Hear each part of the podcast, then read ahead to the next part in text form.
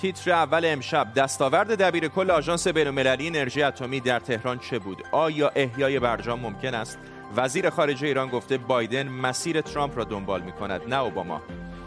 تب کلاب هاست اینترنت را فرا گرفته بالای 8 میلیون دانلود تا امروز ورزش گذاری یک میلیارد دلاری صدای بی صدایان یا بلندگوی جدید برای بیشتر شنیده شدن و روز جهانی زبان مادری زیر ذره بین. آیا فارسی دیگر زبانهای محلی ایران را میبلعد؟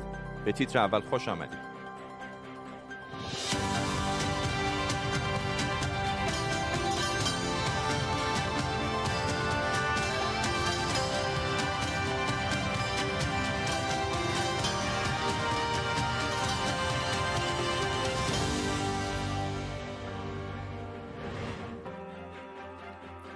سلام و وقت بخیر. ساعتی پیش مدیر کل آژانس بین‌المللی انرژی اتمی رافائل گروسی در تهران با رئیس سازمان انرژی اتمی و وزیر خارجه ایران دیدار کرده تا شاید بتونه ایران رو برای بازگشت به تعهداتش در برجام و اجرای پروتکل الحاقی متقاعد کنه. دولت ایران گفته از پس فردا اجرای این پروتکل رو متوقف می‌کنه.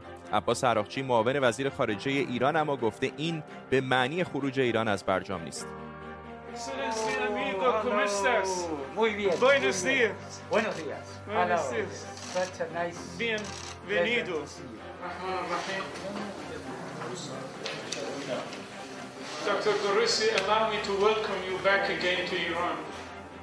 همزمان در تهران 226 نماینده مجلس در بیانیه‌ای بر توقف اجرای پروتکل الحاقی تاکید کردند و گروهی از دانشجویان نزدیک به حکومت هم علیه عملکرد آژانس تجمع کردند. در طول برنامه مثل همیشه با تیمی از زبده ترین کارشناسان و خبرنگاران این خبر و خبرهای دیگر رو دنبال می‌کنیم. پیش از همه بریم به پاریس. همکارم نیلوفر پور ابراهیم تازه ترین ها رو دنبال کرده. نیلوفر.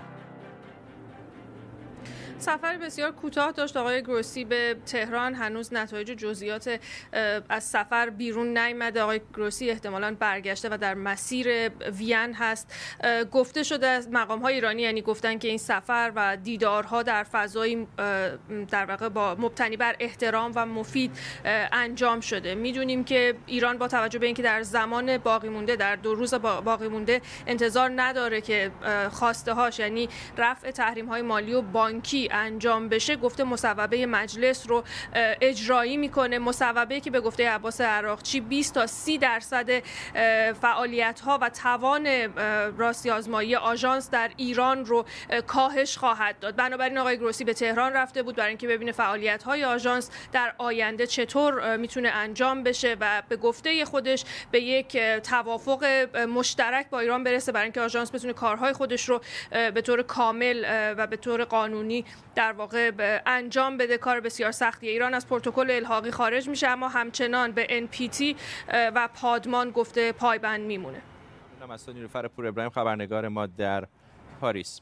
معاون سیاسی وزیر امور خارجه ایران در مصاحبه با صدا و سیما گفته که هیچ کس نمی‌تونه حسن نیت ایران رو در برجام زیر سوال ببره. عباس عراقچی همینطور گفته همه بازرسان از ایران اخراج نمیشن و اقدام ما در پنجم اسفند به منزله خروج از برجام نیست. مهران براتی کارشناس روابط بین المللی از برلین با مساق براتی از حرفای آقای عراقچی اینطور برمیاد که به نظر ایران هم شاید حاضر باشه که این تهدیداتی رو که انجام داده در واقع پس بگیره تا شاید بتونه دوباره روند بازگشت به برجام رو برای آمریکا مهیا بکنه. بله همینطوره. صحبت هایی که وزیر خارجه آقای ظریف کردن در همین جهت هست. ایشون در یه جمله خیلی کوتاه گفتن ضرب العجلی رو که مجلس تعیین کرده دو روز دیگر این ضرب العجل یک مسئله است میان مجلس و دولت. مربوط به روابط بین الملل نمیشه. یعنی آمریکا که تا دو روز دیگر بر نگشته و تحریم رو لغو نکرده این به این معنا نیست که جمهوری اسلامی الان به کلی از برجام بیرون میاد یا در مورد آژانس هم همینطور است. فکر می‌کنم این معتبر نبودن ضرب العجل مجلس در سطح بین المللی یه زمینه توافقی است که ایجاد شده میان سیاستمداران و زمامداران جمهوری اسلامی که راهی برای گفتگو با آژانس پیدا بشه. احتمالا همه اون تهدیداتی که مربوط می‌شد به اخراج بازرسان این از بین بره. یکی هم دوربین هایی که آقای ظریف میگه فیلمش دیگه در اختیار آژانس نخواهد بود. روی هم تجدید نظر میشه. در کل احتمالا یه راه حلی پیدا شده که مورد قبول همه باشه. من این گمان من فکر نمی کنم آقای گروسی با دست خالی از ایران بیرون آمده باشه. مهران براتی ممنونم از شما. وزیر خارجه ایران محمد جواد ظریف در مصاحبه با شبکه پرس تیوی گفته بر اساس بند 36 برجام می‌تونیم اجرای جزئی و یا کلی تعهداتمون رو متوقف کنیم. او همینطور گفته با وجود اینکه بایدن و وزیر خارجه آمریکا سیاست های دولت قبلی در برابر ایران رو ناکارآمد خوندن اما در عمل بایدن همون سیاست های ترامپ رو در برابر ایران دنبال می‌کنه. بذارین اول بهتون بگم چیزی تغییر نکرده. بایدن ادعا می‌کنه سیاست فشار حداکثری ترامپ به شکست حداکثری منجر شد. بلینکن هم تازگی ها گفته که این سیاست شکست خورد ولی در عمل دارن همون سیاست را ادامه میدن و راهکارشون را تغییر ندادن. وزیر خارجه ایران بود محمد جواد ظریف این رو هم اشاره بکنم که آژانس بین‌المللی انرژی اتمی کمی پیشتر توییتی کرده و گفته ساعت 8 رو به وقت وین یعنی تقریبا یه رو به 11 ایران آقای گروسی قرار کنفرانس مطبوعاتی داشته باشه. حسن حسین آقای پژوهشگر امور بین‌المللی از استانبول به ما پیوسته آقای آقای چطور می‌بینید تمام این رفت آمدهای دیپلماتیک رو تا اینجا؟ خب داره تلاش میشه یعنی کانال های دیپلماسی اروپایی ها فعال شده برای اینکه بشه در واقع یک اون نشست غیر رسمی که گفته شده که برگزار بشه بین مقامات اروپایی و آمریکا و ایران هم حضور داشته باشه بشه به حال در آینده انجام بشه. به نظر می‌رسه که احتمال داره که حالا تهران شاید با این مسئله موافقت بکنه. هرچند گفتم فعلا داریم بررسی می‌کنیم و در واقع شرایط بسیار شرایط بسیار پرتنشی هستش. ولی خب اساسی ترین مسئله این هستش که آیا واقعا طرفین در نهایت در واقع این بازیگری که گام اول رو برمیداره و به برجام برخواهد گشت و در واقع تعهدات زیر برجام خودش رو در واقع اجرایی خواهد کرد کدوم طرف است؟ در حال حاضر که داریم با هم صحبت می‌کنیم من فکر می‌کنم که ما یک در واقع یک شرایطی رو می‌بینیم که در اصطلاح روابط بین‌الملل بهش بازی جوجه گفته میشه یعنی چیکن گیم. یعنی چون نه آمریکا و نه جمهوری اسلامی هیچ کدومشون نمی‌خوان که از اون موضع خودشون در واقع کوتاه بیان و نمی‌خوان گام نخست بردارن و در واقع برجام برگردن بنابراین هر طرف طرفی. این تصور رو داره که در نهایت اون طرفی که بیشتر به برجام نیاز داره برجام براش مهمتر هست. در واقع از ترس منافع خودش در نهایت عقب می‌کشه و به برجام باز خواهد گشت. این تصور تصور هستش که نزد مقامات جمهوری اسلامی خیلی پررنگتر هست. آمریکایی‌ها همین رو باور دارن ولی در نهایت باید ببینیم که واقعا کدوم طرف گام اول رو برمی‌داره یا که نه. طرفین در واقع به یک سازوکاری می‌رسن در نتیجه مذاکرات حالا غیر رسمی که بخوام با هم به واقع این کار رو انجام بدن یا اینکه اساسا شرایط به به سمت بدتر شدن خواهد رفت. حسین آقای پژوهشگر امور بین‌المللی از استانبول ممنونم از شما.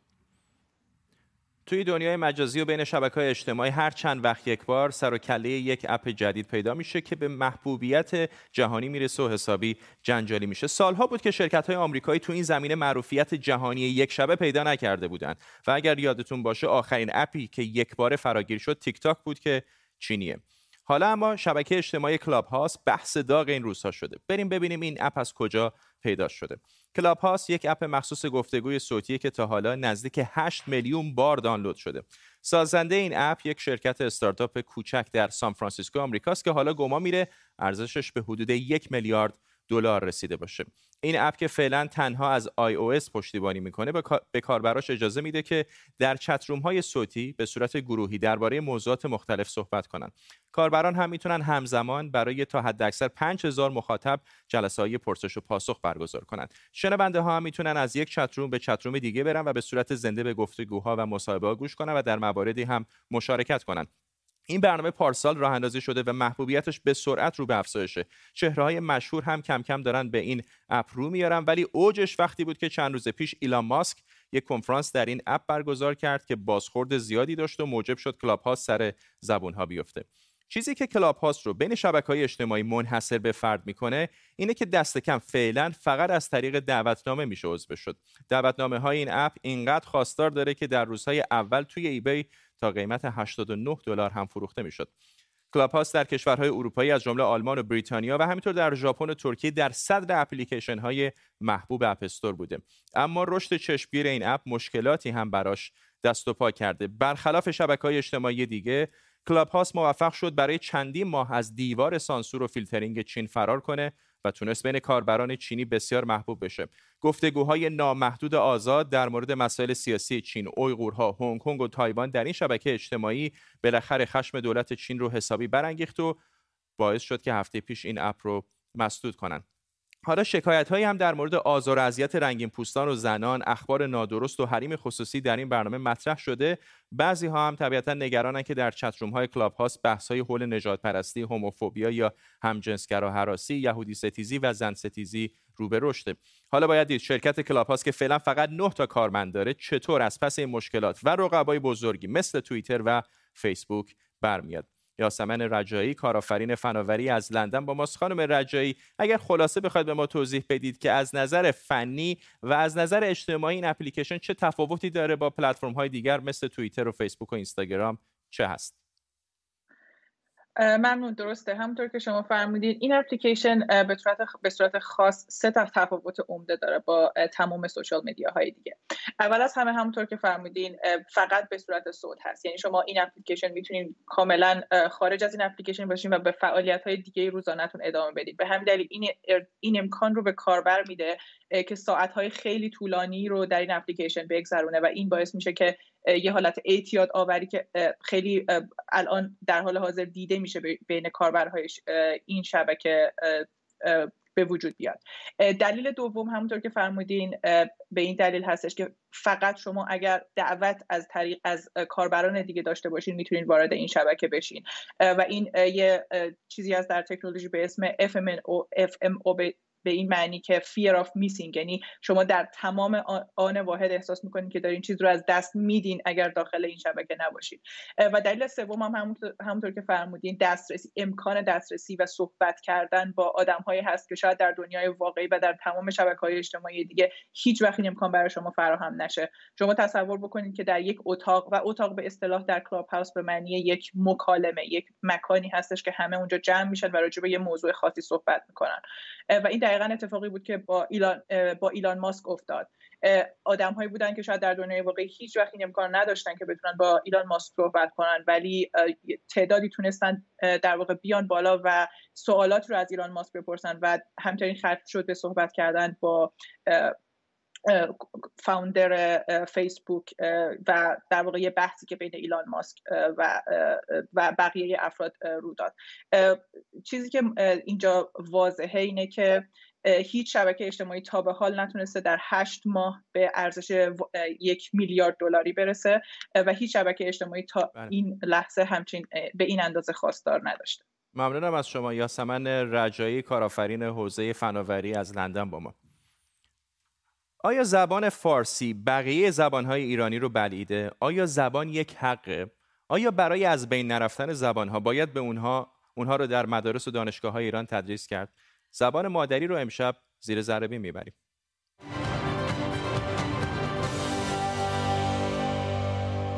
می زبان مادری گیلکیه و امرو روز جهانی زبان مادریه. من الان به گیلکی گفتم زبان مادری من گیلکیه و امروز روز جهانی زبان مادریه. الان توی گیلان هنوز به این زبان یا گویش حرف می‌زنن اما هیچ تضمینی نیست که این زبان یا زبان مادری شما از بین نره. اصلا روز جهانی زبان مادری از همین ترس از بین رفتن یک زبان در پاکستان به وجود اومده. وقتی پاکستان سال 1947 میلادی تشکیل شد دو قسمت داشت پاکستان شرقی و غربی. سال بعد از استقلال دولت پاکستان زبان اردو رو به عنوان زبان رسمی این کشور انتخاب کرد. دولت این واقعیت رو که خیلی از پاکستانی ها به بنگالی حرف می‌زنن نادیده گرفت. اعتراض بنگالی زبان ها بالا گرفت و در یک اتفاق عجیب 69 سال پیش درست مثل چنین روزی پلیس پاکستان معترضان رو به خاطر اعتراض به حق زبان مادری به گلوله بست. بالاخره سالها بعد چند تا از فعالان بنگالی به کوفی انان دبیر کل وقت سازمان ملل نامه نوشتن و ازش خواستن برای جلوگیری از نابود شدن زبانها روز کشته شدن معترضان رو به عنوان روز زبان مادری اعلام کنه و یونسکو سال 1999 میلادی 21 فوریه رو به نام روز جهانی زبان مادری ثبت کرد. Happy International Mother Language Day. Feliz Día de la Lengua Materna. Χαρούμενοι Διεθνής Μέρα της Μητρικής Γλώσσας. Alles Gute zum Internationalen Tag der Muttersprache. بالسواد دنیا ذکر جستگا يوم السعيد لغة العملية Chào mừng ngày quốc tế tiếng mẹ đẻ สวัสดีค่ะ สุขสันต์วันภาษาแม่สากลค่ะ طبق گزارش سازمان ملل دست کم 43 درصد از 6000 تا 7 زبان موجود در دنیا در خطر از بین رفتن قرار دارند. اون تیکه سفید متعلق به زبانهایی که یا در خطر نیستن و یا اطلاعات دقیقی ازشون در دسترس نیست. روی این نقشه که الان خواهید دید مکان زبانهایی که در خطرن نشون داده شده از سفید به سیاه میزان در خطر بودن بیشتر میشه زبانها بسته به تعداد کسانی که به اون زبان حرف می‌زنن و بسته به اینکه آیا اون زبان رو به نسل بعد منتقل می‌کنن یا نه به زبانهای ایمن تا زبانهای در خطر و متروک دستبندی میشن. البته بین زبان مرده با زبان از میان رفته یا متروک تفاوت هست. زبان مرده یعنی زبانی که هنوز از اون استفاده میشه اما زبان اول یا مادری اون جامعه نیست مثل زبان لاتین. زبان متروک یا از میان رفته اما زبانیه که دیگه سخنگو یا گویشوری نداره. یعنی کسی از نسلی که به اون زبان حرف می‌زنه باقی نمونده. در حالت خوشبینانه 50 درصد از این 6000 تا 7000 زبان باقی مانده تا آخر همین قرن میلادی از بین میرن و این شامل ایران هم میشه. آمارهای یونسکو میگن 24 زبان ایرانی در خطر انقراض قرار دارن. هرچند میزان در خطر بودن هر زبانی متفاوته اما در مورد ایران میشه گفت زبان هورامی کردستان سیوندی فارس گبری در تالشی در گیلان و تاتی در قزوین در خطر هستند. روز جهانی زبان مادری روزی برای آگاهی بخشی به تنوع زبان و فرهنگ. شاید بشه گفت بازشناسی حق زبان. سال 82 طی یک آمارگیری از ایرانی ها پرسیده بودند توی خونه به چه زبانی حرف می‌زنید. 35 درصد حدودا گفته بودن فارسی و حدود 65 درصد گفته بودن زبان و گویش محلی و قومی. سال 94 همین آمارگیری دوباره تکرار میشه. این بار 49 درصد گفتن زبان فارسی و 51 درصد گفتن زبان محلی. افول زبانهای محلی قومی کاملا واضحه. بعضی ها این فراگیرتر شدن رو به سلطنت زبان فارسی تعبیر می‌کنند و اون رو نشانی از تبعیض و نابرابری در حفظ و آموزش زبانهای مادری می‌دونن. روز جهانی زبان مادری شماره مبارک بیبه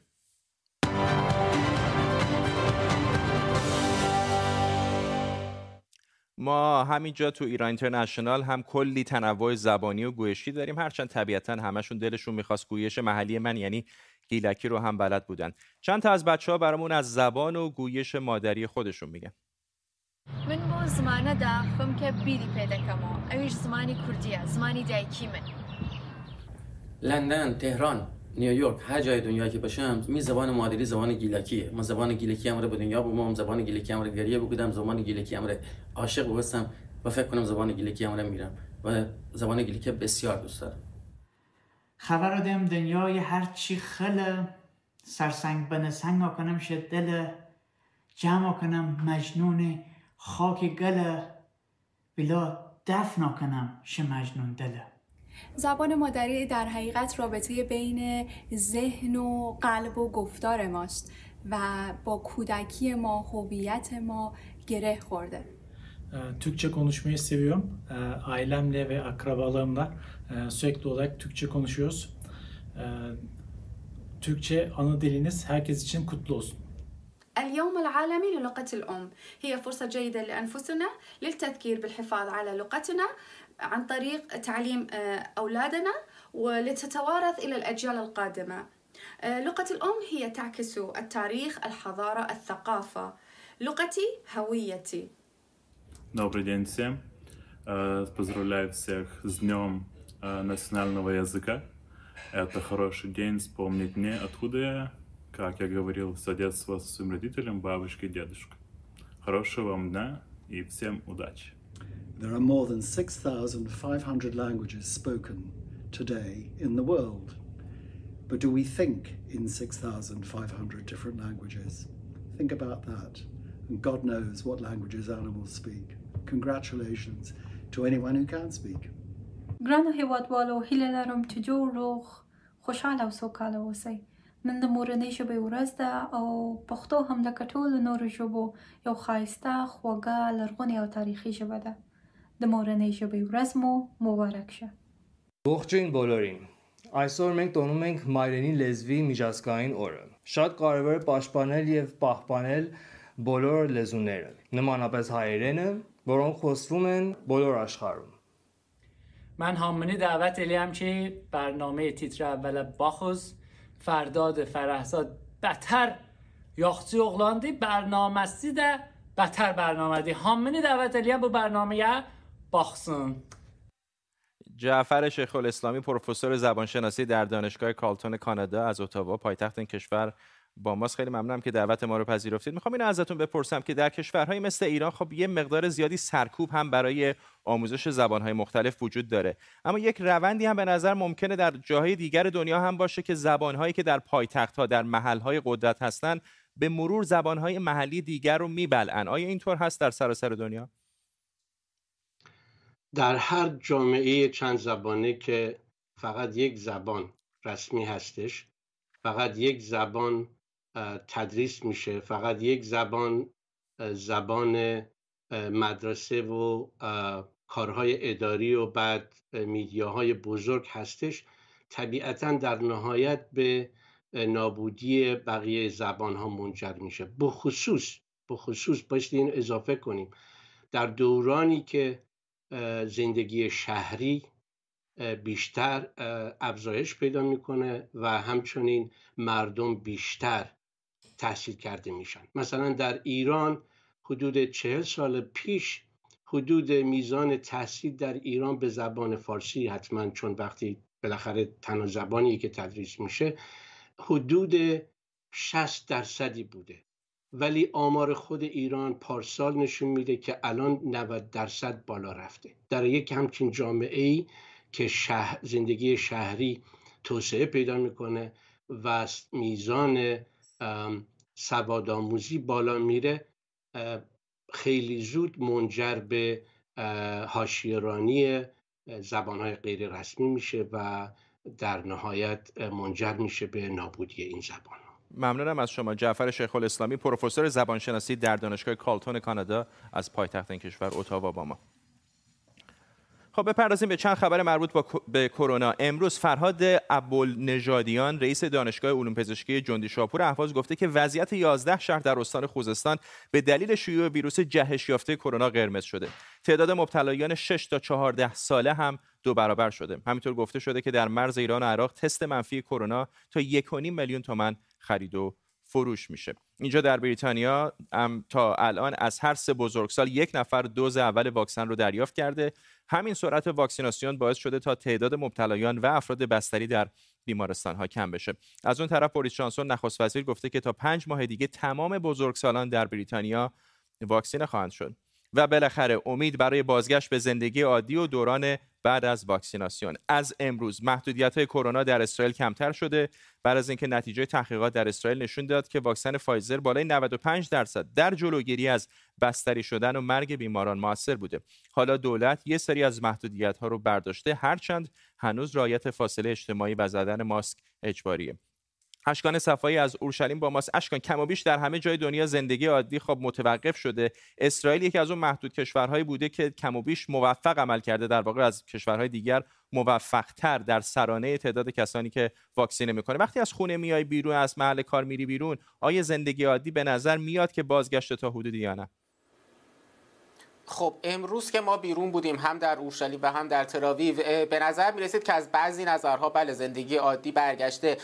دست کم مغازه هایی که تونستند این دوران در واقع این بحران اقتصادی که کرونا به وجود آورده رو طی بکنند از امروز باز بودن. هرچند که بسیاری از مغازه ها در واقع نتونستند از این دوران سالم بیرون بیان و تعطیل موندن اما بجز مغازه ها و مراکز خرید موزه ها و اینها که باز شدند رستوران ها در اسرائیل و بارها و کافه ها هنوز تعطیل هستند که این یک بخشی خیلی در واقع میشه گفت اصلی زندگی برای اسرائیلی ها رفتن به همین کافه هاست که اونها هنوز تعطیل هستن شاید از هفته دیگه. باز بشن همونطوری که گفتی اسرائیل در زمینه واکسیناسیون تا الان موفق بوده. بیشتر از 4 میلیون و 300 هزار نفر دوز اول واکسن رو دریافت کردن. نزدیک به 3 میلیون نفر دوز دوم رو دریافت کردن. اما خبر بعدی که امروز بعضی از رسانه‌های اسرائیل دادن هست که ممکن هست اسرائیل در هفته های آینده با کمبود واکسن روبرو شه چرا که ممکنه نتونه بعد از دو هفته آینده که نزدیک یک میلیون دوز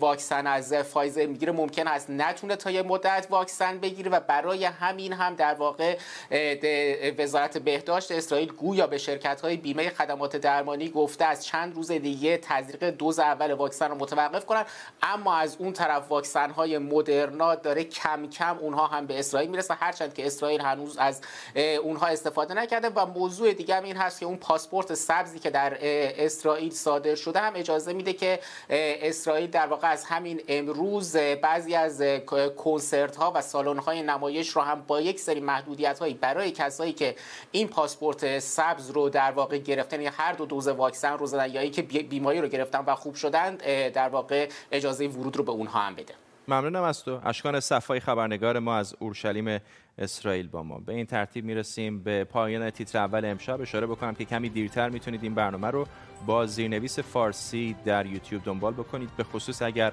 کسی رو می‌شناسید که ناشنوا هست می‌تونه کمک بکنه تا این برنامه رو راحت تر ببینن. ممنون از همراهیتون. تا برنامه بعدی بدرود.